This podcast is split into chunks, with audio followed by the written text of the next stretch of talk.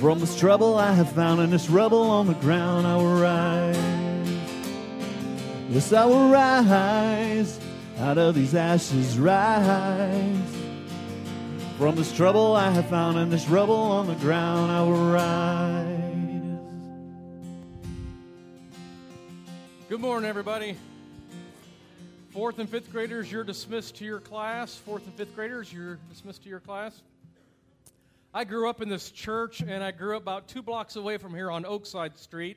And when I was a little boy, little Sammy, picture in your head here, uh, not that I'm much taller, but I was back then much younger. Um, uh, we had an older couple in our church named uh, Mark and Pauline Garn, and they lived on Woodside, which is just one street uh, before Oakside here. And every once in a while, they would invite just me, not my parents, not my sister, just little Sammy over to eat dinner every once in a while. So I would just walk up the alley to Woodside Street and go to Mark and Pauline Garn's house to eat. And one evening, uh, they'd invite me over, and I'd eaten a delicious meal and eaten almost all of it. When Mark Garn said to me, just think, older man, says to me, You know what you just ate? And in my head, I thought, I just ate roast beef. That's what I thought I was eating. He goes, No, no, that's cow's tongue.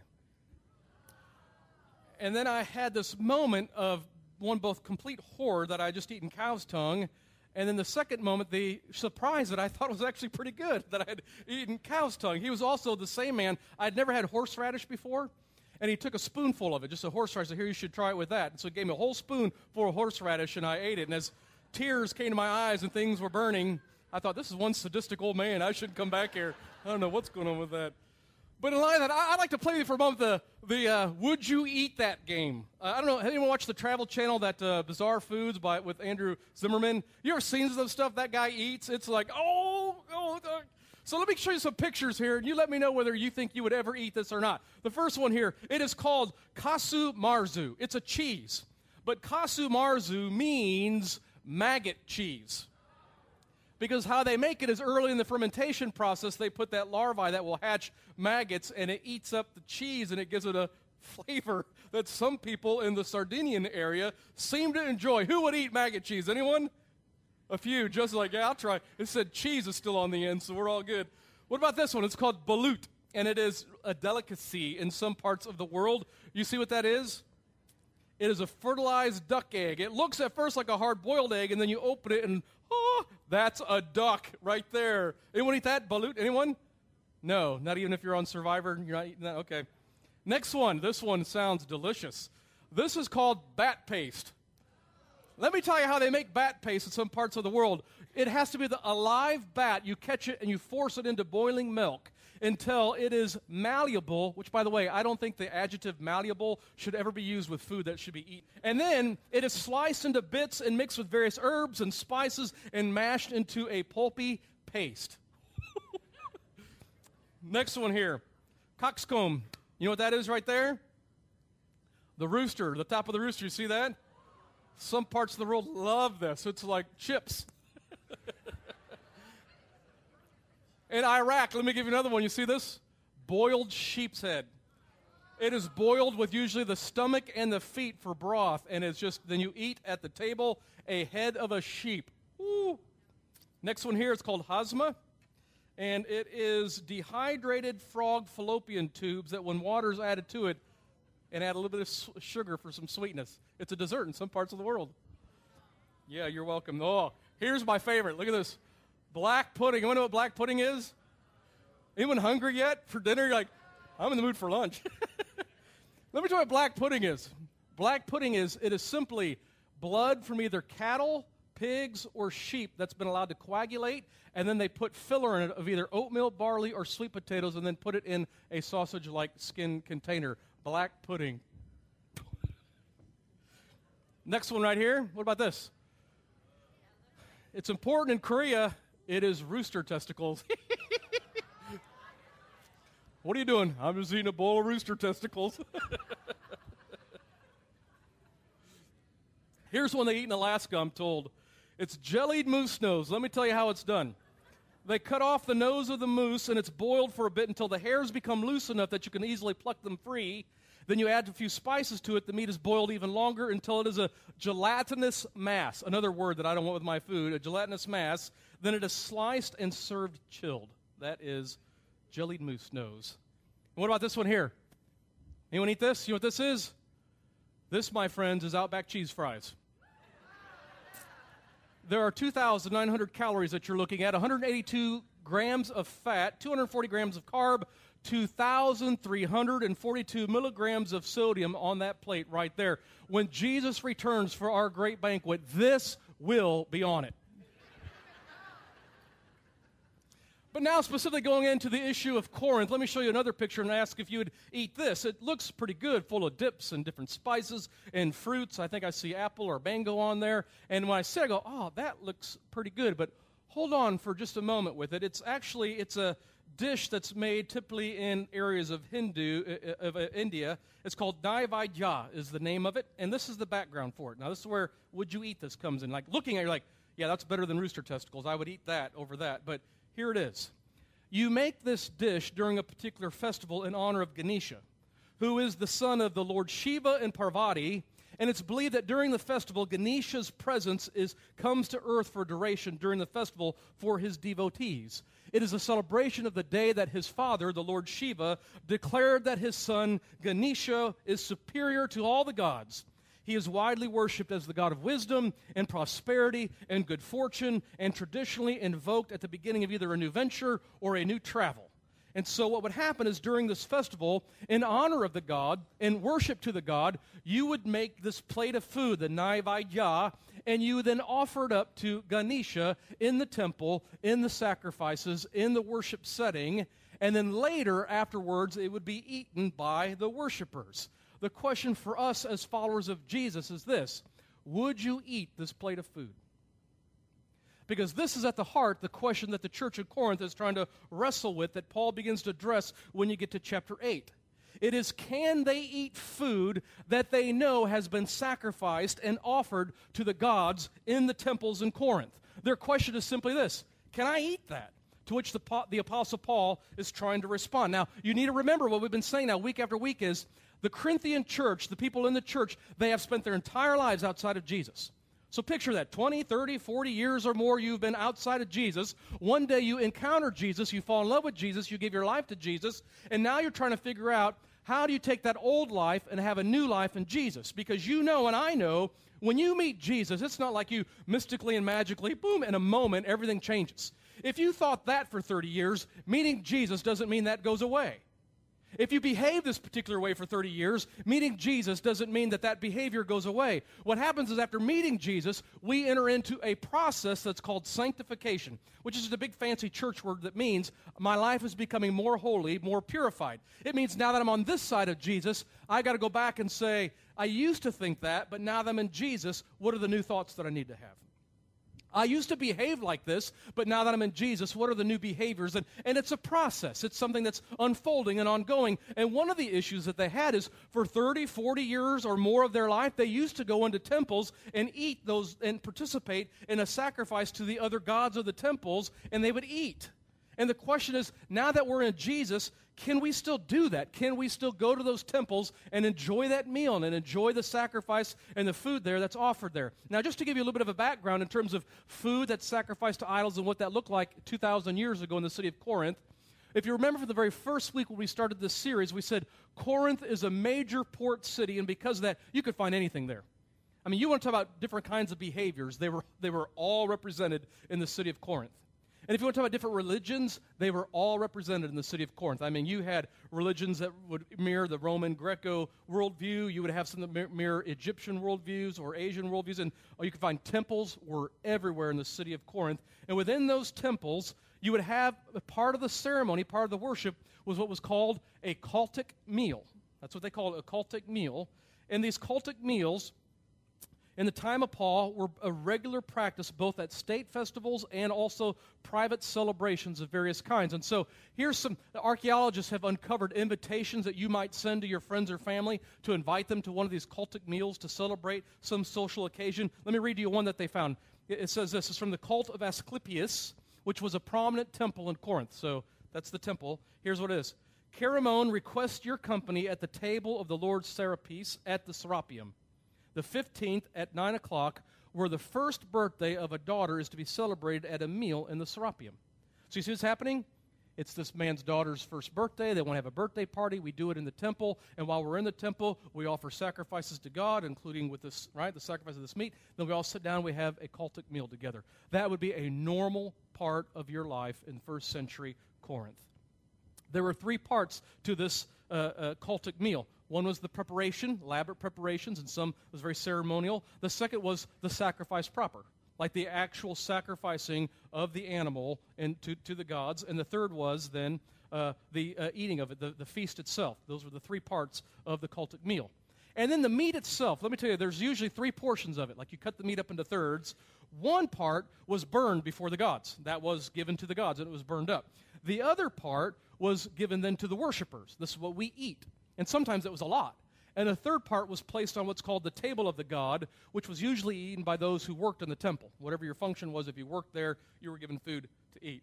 And the gods were thought to be present since the meals were held in their honor and because the sacrifices were made. But nonetheless, not only were they very religious, but they were also very and intense, intensely social occasions for all the participants. And for the most part, the Gentiles of the Corinthian church had become believers in Jesus in Corinth but they had spent their entire life doing this. And back then, you know, they didn't have restaurants. It wasn't like, I'm tired, I don't want to cook, let's go to Steak and Shake. It wasn't that. Like the restaurants of antiquity were the temple. You would go to the temple to eat meals. And so this was a normal part of their life. And the question that the Corinthian church has is can we still go?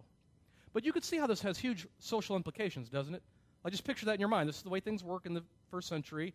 If you and your wife and your children were following after Jesus, but the rest of your family didn't, like all of your other brothers and sisters or your parents, they don't, you can imagine the awkwardness when they want to invite you to a birthday party for your niece and it's in the temple. Now you got the awkwardness of do we just skip out of this? Do we not go to those uh, services and, and those, attend those parties? We say, well, not I'm following Jesus. We can't. Sorry. Best regards. Here's a gift. I mean, that's the real practical question that they have that they're trying to address with Paul. Can we still go? But what's making this so difficult for Paul and complicated is that meat that's sacrificed in the temple, sometimes other things happen to it. Like sometimes you had so much that it would be taken to the marketplace and sold. And so the question became what about if meat in the marketplace? Can we buy it there? Or no, we can't even have it there. And sometimes they just had leftovers.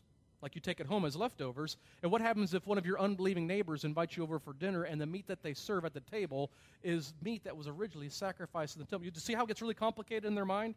I mean, so, okay, can we do this in the temple? What about if we're just at the marketplace? What if we're at somebody's private home? And what are the rules for us now that we're in Jesus? And Paul has to attend to all these issues. And I think there are huge principles and implications for us today, even though I know they're hard to see at first. You're like, well, this ain't our problem, so what's this have to do? But I think it does.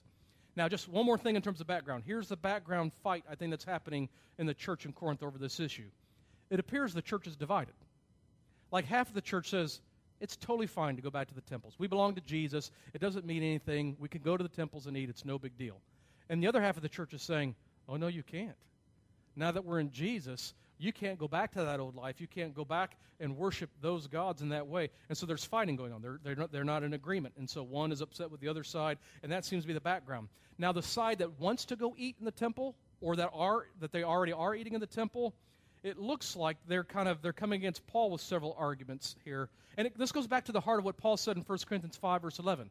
But now I'm writing you that you must not associate with anyone who calls himself a brother who is sexually immoral or greeter or an idolater. See, this is the issue. Is that idolatry? Like, is that going back and doing what we were, or a slanderer, or a drunkard, or a swindler? With such a man, don't even eat. So here's the arguments that they seem to be making to Paul. Paul seemed to have written them earlier and said, don't do this. And they're responding with four arguments. Number one is this well, we already have knowledge about idols. And what they're basically saying is, Paul, come on, dude. We know there's only one God, therefore there are no other gods. So going back to those temples, does not mean anything to us because there's no real God. I mean, that idol is, we know that's not a real God. And so they have all knowledge. Number two, we got knowledge about food. We know that God is indifferent towards food. He doesn't care whether you eat this or don't eat this. No, no, you don't get closer to God or further away from food. Food in the end is neutral, it's irrelevant. And praise God, that's why we get to eat bacon, right? Now, do you get closer to Jesus by eating bacon? Yes. Oh, wait, no, no. I meant, no, that's not right. No, you don't. In the end, what they're trying to say is it's indifferent. God doesn't care about food. Number three, they're saying this well, we've been baptized and we take communion on a regular basis, and so we're safe. It seems that they're saying they are somehow above falling or above idolatry because they have been baptized and on a regular basis they participate in the Lord's Supper at his table in communion, and so somehow they're safe. And then number four, they are questioning Paul's apostolic authority on this matter on two, two, two grounds. They're looking at Paul and they notice he won't take our money. Now, right now, 2,000 years later, the church is like, what a good deal. but back then, that was looked down upon. Because if Paul will not accept their financial support, then what does Paul have to do? He's got to get a job. And what does Paul do for a living? He makes tents. And making tents back in this day was sort of kind of on the low end of blue collar. And so for the church of Corinth, it was a little embarrassing. Like their leader, their apostle, their spiritual philosopher and teacher works with his hands in this way. It was a little embarrassing to them. And they wanted him to take their money. Like, please don't, don't go to work. We want you to be supported by us, and then you can spend your whole time just teaching the philosophies and teachings of Jesus. That's what they wanted. And Paul, knowing this, knowing that they want to kind of have, they had this worldview and thoughts about him and even kind of ownership of him, Paul refused it. And so that's one of their issues. Like, well, he won't take our money. But the second is, Paul, feel, Paul kind of looks like a hypocrite on this issue. Like, Paul's own practice in the marketplace, that meat, when he's with Gentiles, he'll eat it. But when he's with the Jews, he won't eat it. What kind of example is that? He, he's, it's like a hypocrite. You eat it, you don't eat it. Here, this group or that group is looking like a bunch of. And so, based on those two arguments, they're writing to say, well, we think we don't even know if you have authority in this matter because you look like a hypocrite and you still work in this way with your hands. And so, those are the issues that they're bringing against Paul. So let's get right into the text. 1 Corinthians chapter eight is where I'm at.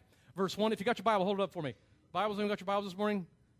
Look at all those Bibles. That's all good. Verse one. Here we go. Chapter eight, verse one. Now about food sacrificed to idols. Now, this is another issue. This is another question. That he's, he's responding to their letter that they've written to him. And Paul now says, Now about this issue. He goes on, We know that we all possess knowledge. Now, how many of your Bibles have this in quotation marks? Like, does your Bible, like, this is in quotes, you see? Raise your hand up high. A couple of you, there you I think that's right. You got the best Bible here this morning because I think that's right. I don't think Paul is saying this. I think Paul is quoting them. And we've seen this every week, haven't we? Paul does this all the time. He continually quotes the Corinthians like this is a slogan, this is a saying of theirs. Well, we possess all knowledge. We possess all knowledge. And they're just going around saying these things. And so that's what Paul is quoting here. And he goes on to say, but we, uh, he, says, he goes on to say, knowledge puffs up, but love builds up. The man who thinks he knows something does not yet know as he ought to know, but the man who loves God is known by God. And so what you, what you have here is it's a buzzword. It's a saying, this, this, well, we possess knowledge. And the Corinthian Christians, they've got several buzzwords that they're using that's very divisive. And the same thing happens in churches today. Like the churches today can have a buzzword and it becomes divisive This says, well, we're this kind of a church and not that kind of a church. And, and you're like, we are a missional church. And what they mean, all other churches that are missional, they're not a real church. Or, well, we're spirit filled church. I mean, no one else has the Spirit like we do. I mean, those are buzzwords, you, and they're all over the place. Well, we're seeker sensitive. Well, at our church, we have Christ honoring music, which means they don't use a drum. I mean, you see how that works? They're buzzwords. The buzzwords in the Corinthian church is this. There's, let me give you three of them. We saw one of them already. One is Sophia, which means wisdom. That was all of chapter 1, 2, and 3, right? Oh, well, our leaders are so wise, and Sophia, we got the best wisdom. That was a, they were throwing that out all the time. But the second is what you see here gnosis. Knowledge is the Greek for it. It's a gnosis, it means knowledge. They're walking around saying, Listen, we have knowledge. We know. And in that, all of a sudden, they're beating their brothers and sisters on the head with what they know, with their knowledge. And the third one we'll come to, we haven't seen it yet, is logos, which means word. But what Paul is doing here, he's trying to lay out a foundation for Christian ethics. What he's saying is, is it is born out of love, not knowledge. Love is the ultimate guide in regards to how we behave. I see you got a bunch of buzzwords, but one of the words you should have is agape, which in the Greek means love. That should be your buzzword because that's the word that most reflects the person of Jesus. Someone who is full of knowledge can easily become prideful and arrogant. They become, that's what he means by being puffed up. And then when you get puffed up, you look down on everyone else, and that's what's happening here. And that happens all the time in churches, especially churches that really love Bible study. And listen, I'm not, I'm not knocking on Bible study. I am for Bible study, which, by the way, continue your yearly reading through the Word. I, uh, really, we're for Bible study. But I just, I know in my own heart, my own experience, I've been in a church where we had Sunday morning Bible study, then we had the sermon on Sunday morning, and then we went back on Sunday night and had more Bible study. Then we went back on Wednesday night and had Bible study, and then we had a small group Bible study. And man, you got to know the Bible. And when you got to know the Bible, you could do this. You go, man, I really know the Bible. You start looking around everybody else, and you're going, I bet they don't know the Bible as much as I do and you start watching a, a movie that's like based on the Bible, and you can pick out every flaw. That's not in the Bible. That's what we do. Right? What happens is you begin to look down, you begin to be very judgmental and very condemning, and in the end, you got sort of a mean spirit. Has anyone ever had that happen to them, or you know somebody where the more they read the Bible, they're getting meaner? I've said this before, but let me say again, just out loud. I mean, if you're reading the Bible and it's making you meaner, you're reading it wrong, right? Can we just agree with that? I mean, I don't care if even your interpretation is right. If in spirit you're becoming a jerk, it's not working right. And we need to go back and ask. And that's what's happening in the church of Corinth. They've got all this knowledge. Oh, we know. We know idols. There's no other God but God. We know. And we know He's indifferent towards food. You can't get closer or further away. And that's what they're walking around because of that knowledge. All of a sudden, they're acting in a particular way. And Paul's trying to say, I, I don't give a flip about your knowledge.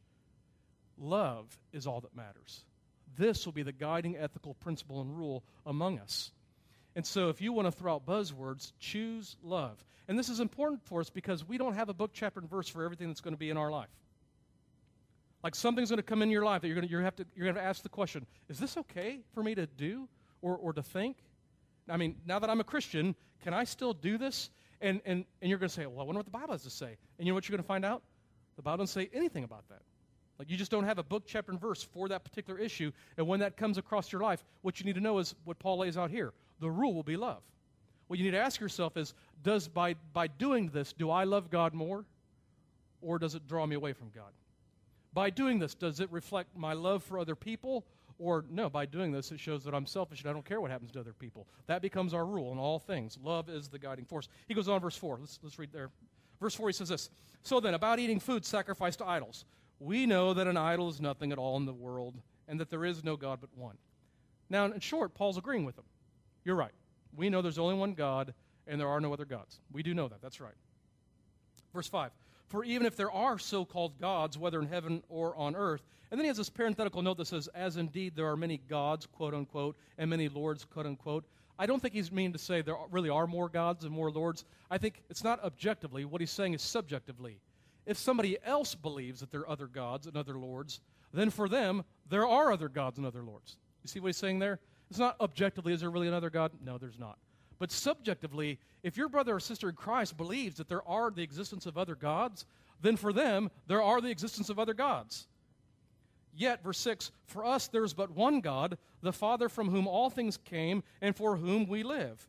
And there is but one Lord, Jesus Christ, through whom all things came and through whom we live. But not everyone knows this. Some people are still so accustomed to idols that when they eat such food, they think of it as having been sacrificed to an idol. And since their conscience is weak, it is defiled. But food does not bring us near to God. We are no worse if we do not eat, and no better if we do. So here's what Paul's trying to say Listen, okay, you're right. We know there are no other gods. But do you realize you've got brothers or sisters in the same church who don't yet know that? They really do think there's other God. They've spent 40 years in that context, and because of that, in their thinking and in their heart, they really do believe if they were to go back into that situation and that setting, it would be to honor and worship other gods. So you're not by yourself in this. You can't just be thinking about yourself. There are other people in the church who think differently, and if they were to go back to that, their conscience would then be defiled. And he finishes by saying, and you're right, God is indifferent. We don't get any closer to God or further away based on food. But then in verse 9, he turns and gives us the principle then which will guide us in this decision. Verse 9 is this Be careful, however, that the exercise of your freedom does not become a stumbling block to the weak. You see what he's saying? Do you have freedoms in Christ? Yes. But if those freedoms in Christ become a stumbling block to your brother or sister who has a weaker faith than you, then this is the issue. And that's what's happening in the church in Corinth. He goes on to say, For if anyone with a weak conscience then sees you who have this knowledge eating in an idol's temple, wouldn't, won't he be emboldened to eat what has been sacrificed to idols? So this weak brother for whom Christ died is destroyed by your knowledge. When you sin against your brother in this way and wound their weak conscience, you sin against Christ. Therefore, if what I eat causes my brother to fall into sin, I will never eat meat again, so that I will not cause him to fall. Now, this is the stumbling block principle that I think Paul is bringing out here. And basically, this is not, hey, you're going to offend your brother or sister. And I hear that all the time in churches. Well, we can't do it because it offends so and so. Sister Bertha's going to get upset if we have that happen. I mean, and this passage has nothing to say about that, right? What this passage is saying is by doing this, you embolden somebody to go back to their former life, and because of their conscience being weak, it literally makes them relapse in terms of their faith in Jesus. They relapse, like they, they fall and stumble in regards to faith in Jesus. And that's the issue here. And if that's the case, Paul says, I won't eat meat again if that's the case. Like if it's for the sake of my brother or sister, then I, I won't eat again. And so he calls this group kind of the weak. And I was trying to think like what would be an analogy today, and it's difficult. Like it is difficult to think of an analogy, but one I would just say is uh, the issue of alcohol. Like, is it a sin to drink a glass of wine? The answer is no. Like, is it a sin to have a beer after mowing the yard? The answer is no, right? But if somebody here at the Living Stones Church, and we have many here who are struggling through alcoholism, and so for them, this is not an okay thing, it's not a good idea, here's what the rest of us do. We make sure that when we're together in community, we're not going to put anything in their path that will cause them to be tempted, to cause them to relapse, to cause them to go back to a bondage that we know that Jesus has rescued them from. And because of that, then we just abstain at that time, right? For the sake of our brother and sister. Does that mean never? No, I mean privacy of my own home in this particular setting and context. But if I'm inviting friends over and I know two or three of them are struggling with alcoholism, then I'm probably not going to put a bottle of wine on the table because I recognize what we say, what we do when you're just coming out of that setting. You're so vulnerable to so many different things, and I'm not going to put that in their path. I'm not going to make them, right? That's what I think Paul's saying here. We move out of love. I'm willing to put down one of my freedoms for the sake of my brother and sister. Same thing like Speedos. Are they sinful? No. I am free to wear a Speedo, but I choose to give up this right for the sake of my sisters in Christ and a few brothers so that they do not lust.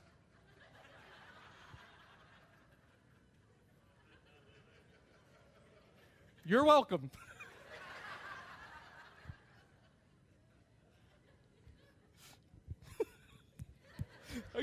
it's burned in my head. All right, we're moving on to chapter 9. Uh, chapter 9. I'm not going to read chapter 9, but let me tell you what's in it. Here, Paul will do a couple things.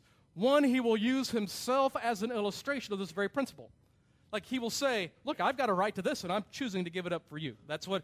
But he will also respond to that those two criticisms that they had of him. Remember, one that he wasn't taking their money, and number two uh, that he's kind of a hypocrite in this issue. That's what Paul deals with in chapter nine. So the first 14 verses, Paul defends his right to financial support from them. Like he'll spend 14 verses saying, as an apostle of the Lord Jesus Christ, as a minister of the gospel of Jesus Christ, I have right to financial support. He sums it all up in verse 14 when he says, In the same way, the Lord has commanded that those who preach the gospel should receive their living from the gospel. But then he moves on to verse 15 to say, But I have chosen to give up this right in this situation for the sake because of where we're at and because of how you think and, and what you want my because that I have cho- I have voluntarily chosen to give up this right. You see what he did with chapter 8? He lays out the, the principle of giving up your right for the sake of the gospel. And chapter 9 he says, My own life is an illustration. I've given up my right to financial compensation for your sake and for the sake of the gospel. And so in that, uh, he goes on then in verse 19 to talk about this hypocrite issue. And what he says is, No, listen, I'm not a hypocrite. I'm interested in saving as many people as possible through the Lord Jesus Christ, and I'm not going to put anything as a stumbling block to that. Like, why would I needlessly offend somebody in the cause of Jesus if I don't have to? And so for Jews, oh no, you can't eat that meat. That is like, whoa. So when, Jew, when, when Paul is with the Jews, he's not going to eat that meat because it just it doesn't serve him well in ministry. Right? But when he's with the Gentiles, I mean, he doesn't want to be with a Gentile inside their home and they serve him meat and he's just going to go, no, I mean, when the So this is what he says in verse 20. Let's look at, look at verse 20. To the Jews I became like a Jew, to win the Jews. To those under the law I became like one under the law, though I myself am not under the law, so as to win those under the law. To those not having the law I became like one not having the law, though I'm not free from God's law, but I'm under Christ's law, so as to win those not having the law. It's like an Abbott and Costello routine, but you get it right. To the weak, I became weak. To win the weak, I have become all things to all men so that I might be all possible means I might save some. I do all of this for the sake of the gospel that I may share in its blessings. See what I'm saying?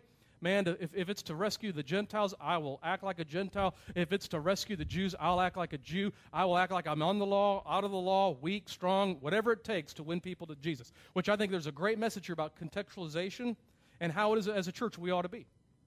Like, we could build a church that looks like 1956 but what will that mean to a community around us that lives in 2000 and, right? You, know what I'm saying? And so in that, it's, yeah, I mean, we're, there's 42,500 people who live in the zip codes of 46613, 46614 all around us on the south side of South Bend. And what kind of a church should we look like?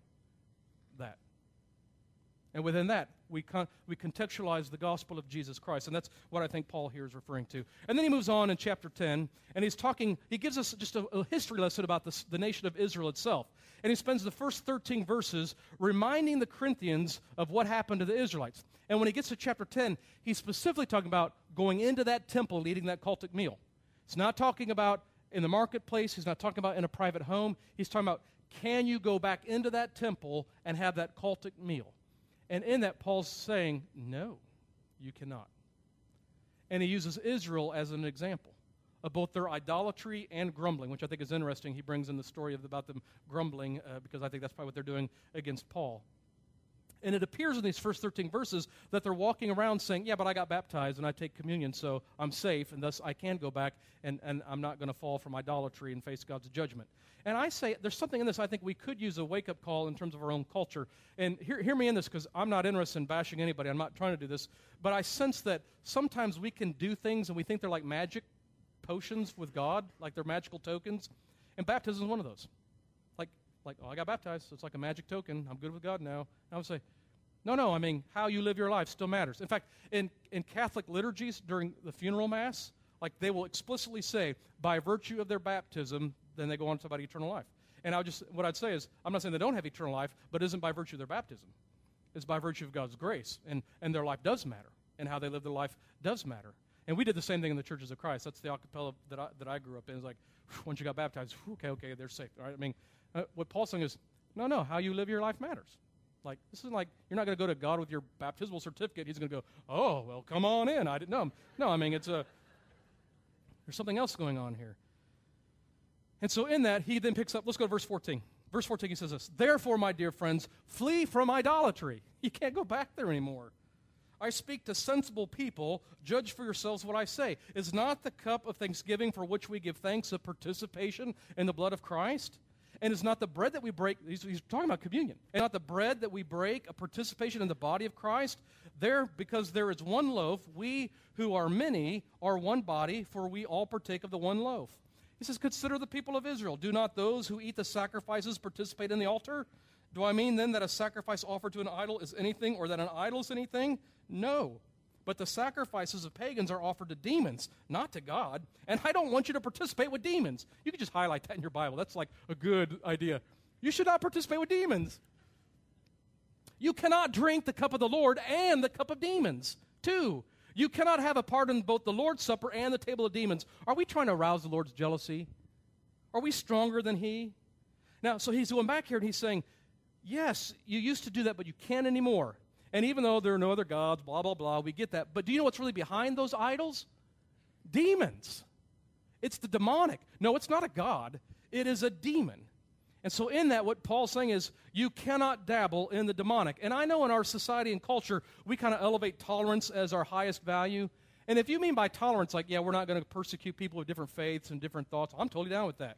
But sometimes tolerance gets blended with syncretism, and syncretism is an entirely different thing. What syncretism means is, yeah, on my spirituality plate, I want to have a little bit of Jesus, and I like this Hindu teaching, and, and this principle from Buddha I like, and I like this New Age principle, like especially in terms of healing, and this is my this is my spiritual life. And what Jesus tells us is, oh no, I'm it. I demand exclusive fidelity and loyalty, no one else. You can't have me plus anything. It is only me. I am the only Lord. I am the only King. I will be your only master. And so, in that, he has some very difficult. I mean, Jesus himself says in the Gospels, unless you hate your mom and your dad and your parents and your wife and your children, you cannot be my disciple. And he says that. Like, I don't think he means literally, like, emotionally hate your parents. I think what he's saying is, there'll be no priority over me. I will be number one. And he does not allow this syncretic view, and neither does Paul. He says, oh no, you cannot be a Christian and also practice Hinduism. You can't. You cannot be a Christian and also be a follower of Buddha. You cannot. You can't be a Christian and dabble in New Age religions and philosophies and teachings. You can't do that. You can't be a Christian and listen to Nickelback. It's just not a. Po- no, I'm just kidding. I made that last one up. That's not true. Okay. And then let's say we don't want to be naive about the demonic. Like we don't mess with horoscopes. We don't mess with Ouija boards, the occult, seances, fortune telling, palm readers, psychics.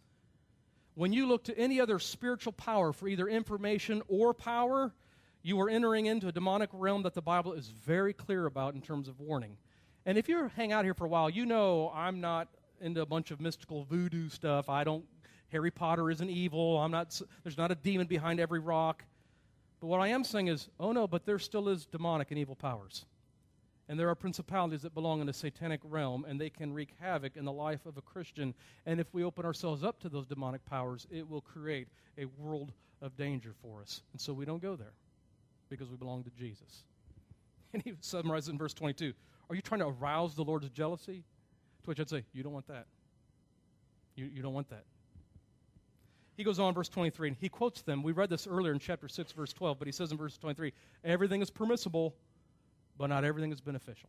Like he's already said that before. He goes on to say, everything is permissible, but not everything is constructive. And nobody should seek his own good, but the good of others. So now, what about that meat that's sold in the marketplace? That's what Paul says. Eat anything sold in the mar- meat market without raising questions of conscience, for the earth is the Lord's and everything in it. So he's saying, here's what he's saying leftovers that go to the marketplace for sale, you can buy that meat. Just don't ask any questions. Which might be a good rule, anyhow. you might want that at Martin's. I don't want any questions, just give me that. Uh, what he's saying is, don't go in and say, was this meat originally in the temple offered to idols? Don't ask, just buy your meat and go ahead and eat it. Verse 27, another issue. If some unbeliever invites you to a meal and you want to go, right? You're now in a private home with an unbeliever. Eat whatever is put before you without raising questions of conscience. What's he saying? Don't ask, just eat. Let's his cow tongue, then ask. But if anyone says to you, This has been offered in sacrifice, then do not eat it, both for the sake of the man who told you and for conscience's sake. And I'm talking about the other man's conscience. I mean, not yours. See what Paul's saying? Oh, no. See, now with that information, he needs to know that we have a new life in Jesus, and so we abstain from it. For why should my freedom be judged by another's conscience? If I take part in the meal with thankfulness, why am I denounced because of something I thank God for? So you see these things? Can we go back to the temples and, and participate in the cultic meal? For Paul, the answer is nope, you cannot. That's your old life, you left it. But what about in the marketplace? Yes, but don't ask questions. What about in a private home? Yes, don't ask questions. If they say it's been offered to idols, stop eating, which is a bummer, but that's what Paul says, okay? But this is, for Paul, everything is in verse 31. So whether you eat, or drink or whatever you do because they're still divided. Like listen if you don't want to eat from that market then don't. And what paul says at the end is it does listen whatever you do whether you eat don't eat drink don't drink do everything for the glory of god. And in some way think of it like uh, god's reputation which is weird that we kind of have in our hands the reputation of god. You know you can make god look bad and you can make god look good that's what it kind of means about the glory of God. Whatever you do, do it to the glory of God. Like we want to improve God's reputation and something by our behavior, by our actions. This is what it's really all about. We're concerned about God. Do not cause anyone to stumble, verse 32, whether Jews, Greeks, or the church of God, even as I try to please everybody in every way, for I'm not seeking my own good, but the good of many, so that they may be saved. Follow my example as I follow the example of Christ. Now, let me just conclude with this. Here's, here's why, just in summation at the very heart of this is issues that we face today, like, can you do that? And you know, don't you? Like, if we were to go to different churches and hand them a sheet of paper and say, Would you write on the sheet of paper what a Christian cannot do? Like that church writes their list, and this church, you know, those are going to look different, don't you?